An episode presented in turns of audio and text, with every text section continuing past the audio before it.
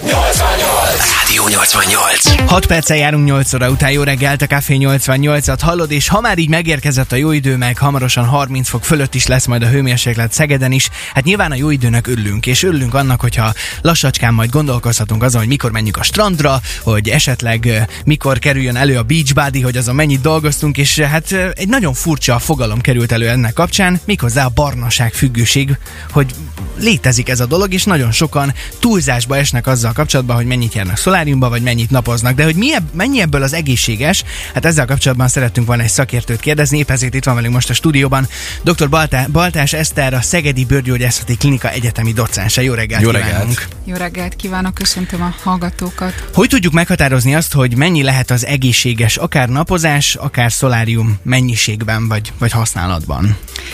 Ez nagyon nehezen definiálható fogalom, annál is inkább, mert egy ö, olyan dologról beszélünk, ugye az UV-sugárzásról, aminek potenciálisan vannak olyan hatásai, amelyek előnyösek a szervezetünkre, és vannak uh-huh. olyanok, amelyek károsak. Itt nyilván a káros hatások az, amelyek ö, ö, célpontba vagy célkeresztbe kerülnek. Én azt gondolom, hogy a bőrünket érő UV-sugárzás az, az jó, hogyha a napfény formájában éri, ö, ér bennünket, azt nem tudjuk elkerülni, illetve van egy természetes igény bennünk, hogy nyáron menjünk a strandra, ö, szabadidős tevékenységünk legyen. Én részemről a, a szoláriumozást azt abszolút egy olyan dolognak tartom, amire nem buzdítok senkit. Uh-huh. Alapvetően ugye a szoláriumozás, hogyha túlzásba visszük, akkor káros hatásaként a, a bőrrák az mindenféleképpen megemlíthető, tehát jelentősen hozzájárul a bőrrák kialakulásához, illetve öregíti a bőrünket. De ez bármennyi szoláriumozástól? Tehát most ez É, azt jelenti, hogy nem rendszeres, vagy hogyha egyszer-kétszer az ember eltéved arra felé. Hogyha az ember egyszer-egyszer életében betér, az természetesen hasonlóan mondjuk a dohányzáshoz nem mondható, hogy ugyanolyan hatásokkal bír, mint hogyha azt rendszeresen, uh-huh. akár heti vagy két heti rendszerességgel ö, végezné. Összességében a szoláriumozás hozzá adódik az UV terhelésünkhöz, és ugye az az ultraibolyas sugárzás, ami éri a bőrünket az évek, évtizedek alatt, az vezet végül ö, daganatkeltéshez. Bár egy, egy felmérés alapján tulajdonképpen még a ritkábban szoláriumba járók 35 év alatti korosztályában is kimutatták azt, hogy jelentősen emelkedik például a melanómának a kockázata. Tehát én ezekre alapozva azt mondom, hogy a szolárium semmiféleképpen nem egészséges. Ha, ha mindenféleképpen választani kell, akkor a természetes napfény legyen az, ami éri a bőrünket, és az is mértékkel. És ez a barnaság függőség, ez hogy látod? Ez tényleg egy létező jelenség? Ez, ezzel találkoztál akár te is? Van ilyen, és ennek tulajdonképpen bio, biokémiai hátterét is igazolták, és ugye ez egy megfelelő viselkedés mintázattal jár együtt. Azért ugye a függőség kapcsán az emberek az alkoholra gondolnak, meg esetlegesen kábítószerekre, én ahhoz azért nem hasonlítanám, de van egy ilyen jelenség, hogy ugye nagyon rendszeresen jár valaki, és ennek a hátterében van bizony egészségügyi magyarázat is. Mi a helyzet a fényvédőkrémekkel? Nyilván nagyon sokan, hál' Istennek, úgy indulnak neki a strandnak is, hogy azért a táskában ott lapul egy valamiféle naptáj, de ebből is annyi félét lehet most már kapni, és én általában két véglettel szoktam találkozni, aki éppen, hogy csak kem val- valamit magára, hogy az a látszat meglegyen. A másik oldal meg, amikor már ilyen 50 Csontfehér plusz faktorosan, igen, végig, végig tejfölfejére kenjük magunkat. Mi lehet a jó megoldás? A fényvédelem az gyakorlatilag nem merül ki a fényvédő krémekbe, uh-huh. tehát ugye alkalmazhatunk ruházatot, szemüveget, és ugye akár egy ilyen úgymond árnyékkereső magatartás is van, tehát hogy próbálunk a, például a déli Aha. órákban nem a tűzőnapon tartózkodni. Én azt gondolom, hogy mindig figyelembe kell azt venni, hogy milyen erőteljes napsugárzásnak lesz kitéve a bőrünk. Tehát például, hogy valaki elutazik télen az egyenlítő környékére, vagy például itt a forró nyári napokban, azért ott egy jelentős UV elleni védelemre kell felkészülni. Én azt gondolom, hogy a mm, részemről a 30-as faktor feletti fényvédők azok, amelyeket érdemes választani. Akinek emelkedettebb a rizikója bőrrákra, vagy, vagy korábban már volt bőrrákja, vagy esetlegesen olyan gyógyszereket szed, vagy betegségei vannak, hogy a, a bőre fokozottan érzékeny, ott az 50 feletti faktor az, ami, ami javasolt.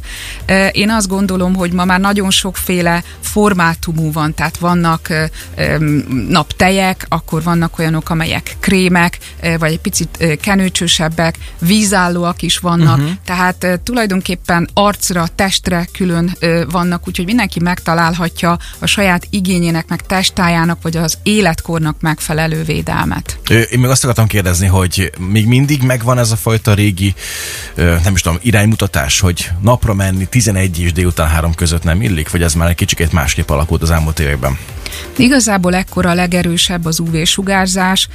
Én azt gondolom, hogy lehet azért a napra menni, hogyha megfelelően védjük a, a bőrünket. Fontos még ugye a fényvédőknek a mennyisége, ezeket általában alul használjuk. Azt lehetne mondani, hogy az ideális mennyiség az egy 4 centes kis kupica lenne, uh-huh. amit a teljes bőrfelületre kell elosztani, ugye két óránként vagy a fürdést követően meg kell újítani. Oké, és egyébként ugye május kvázi a melanoma elleni küzdelem hónapja, és erről is mindenképpen ejtenénk szót mindjárt. Sőt, ha bárkinek kérdése van esetleg ezzel kapcsolatban, akkor szintén várjuk ezt. 0630 299 88 88 az SMS számunk, addig is a legjobb dalokkal folytatjuk most. David Guerra és Usher jön most is a Without You, és remélem, hogy arra is findul hamarosan, hogy én vajon filmesztelen nyírjam a füvet hamarosan, vagy pólóban. 8.12 van, jó reggel! Rádió. Rádió.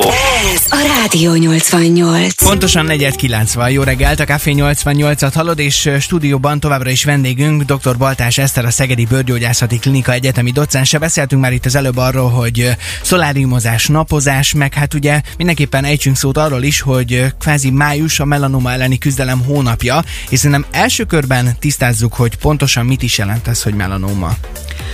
A melanoma az a bőrnek a festéktermelő sejtjeiből, a melanocitákból kiinduló rossz indulatú daganatot jelenti, és alapvetően egy, egy kiszámíthatatlan viselkedésű, de igen ö, ö, magas ö, rosszindulatúsági jellemzővel ö, írható ö, le. Nagyon fontos a korai felismerés. Hogyan lehet tenni ennek érdekében, hogy az ember ö, időben tudjon erre reagálni? Nagyon fontos az önvizsgálat, ezt havonta érdemes elvégezni. Érdemes figyelni a bőrünket, illetve a családtagjaink bőrét is, uh-huh. fiatalabbak és idősebbekre is odafigyelni. Mit kell észrevenni ilyenkor? Egyrészt figyelni kell a meglévő anyajegyeinket, hogy abban változás következik-e be, ez lehet a méretben, a színben, előemelkedő rész jelenhet meg rajta, viszketés, vérzés, ugye már figyelemfelhívó jelek. A másik pedig az újonnani növedékeket kell figyelni, tehát nem az anyajegyek elváltozását, hanem hogyha jön valami új, olyan akár bőrszínű, kék, fekete vagy barnás, sokszor szimmetrikus kis csomószerű képződmény, ami nem akar elmúlni így hetek alatt.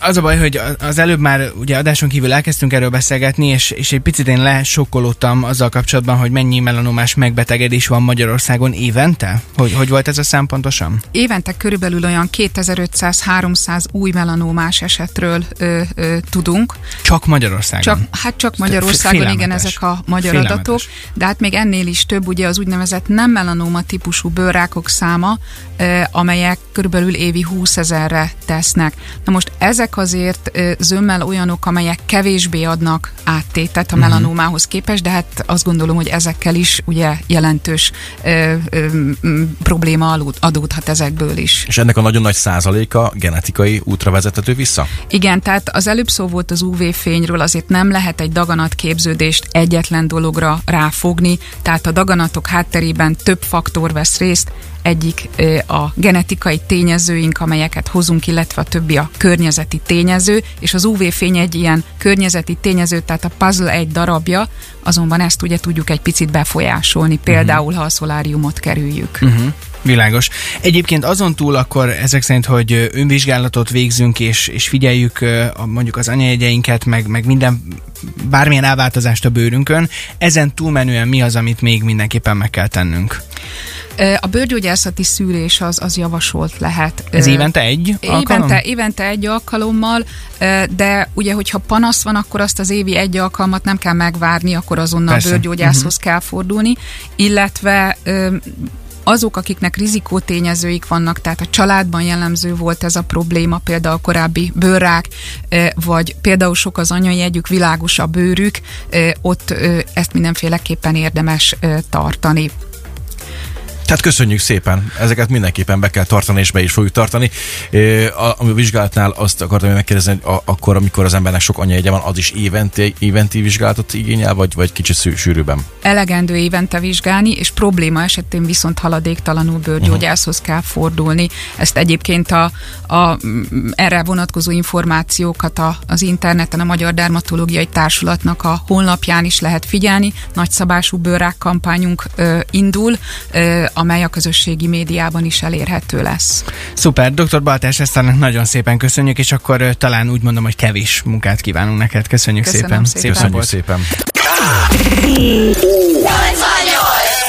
Ez a Rádió 88.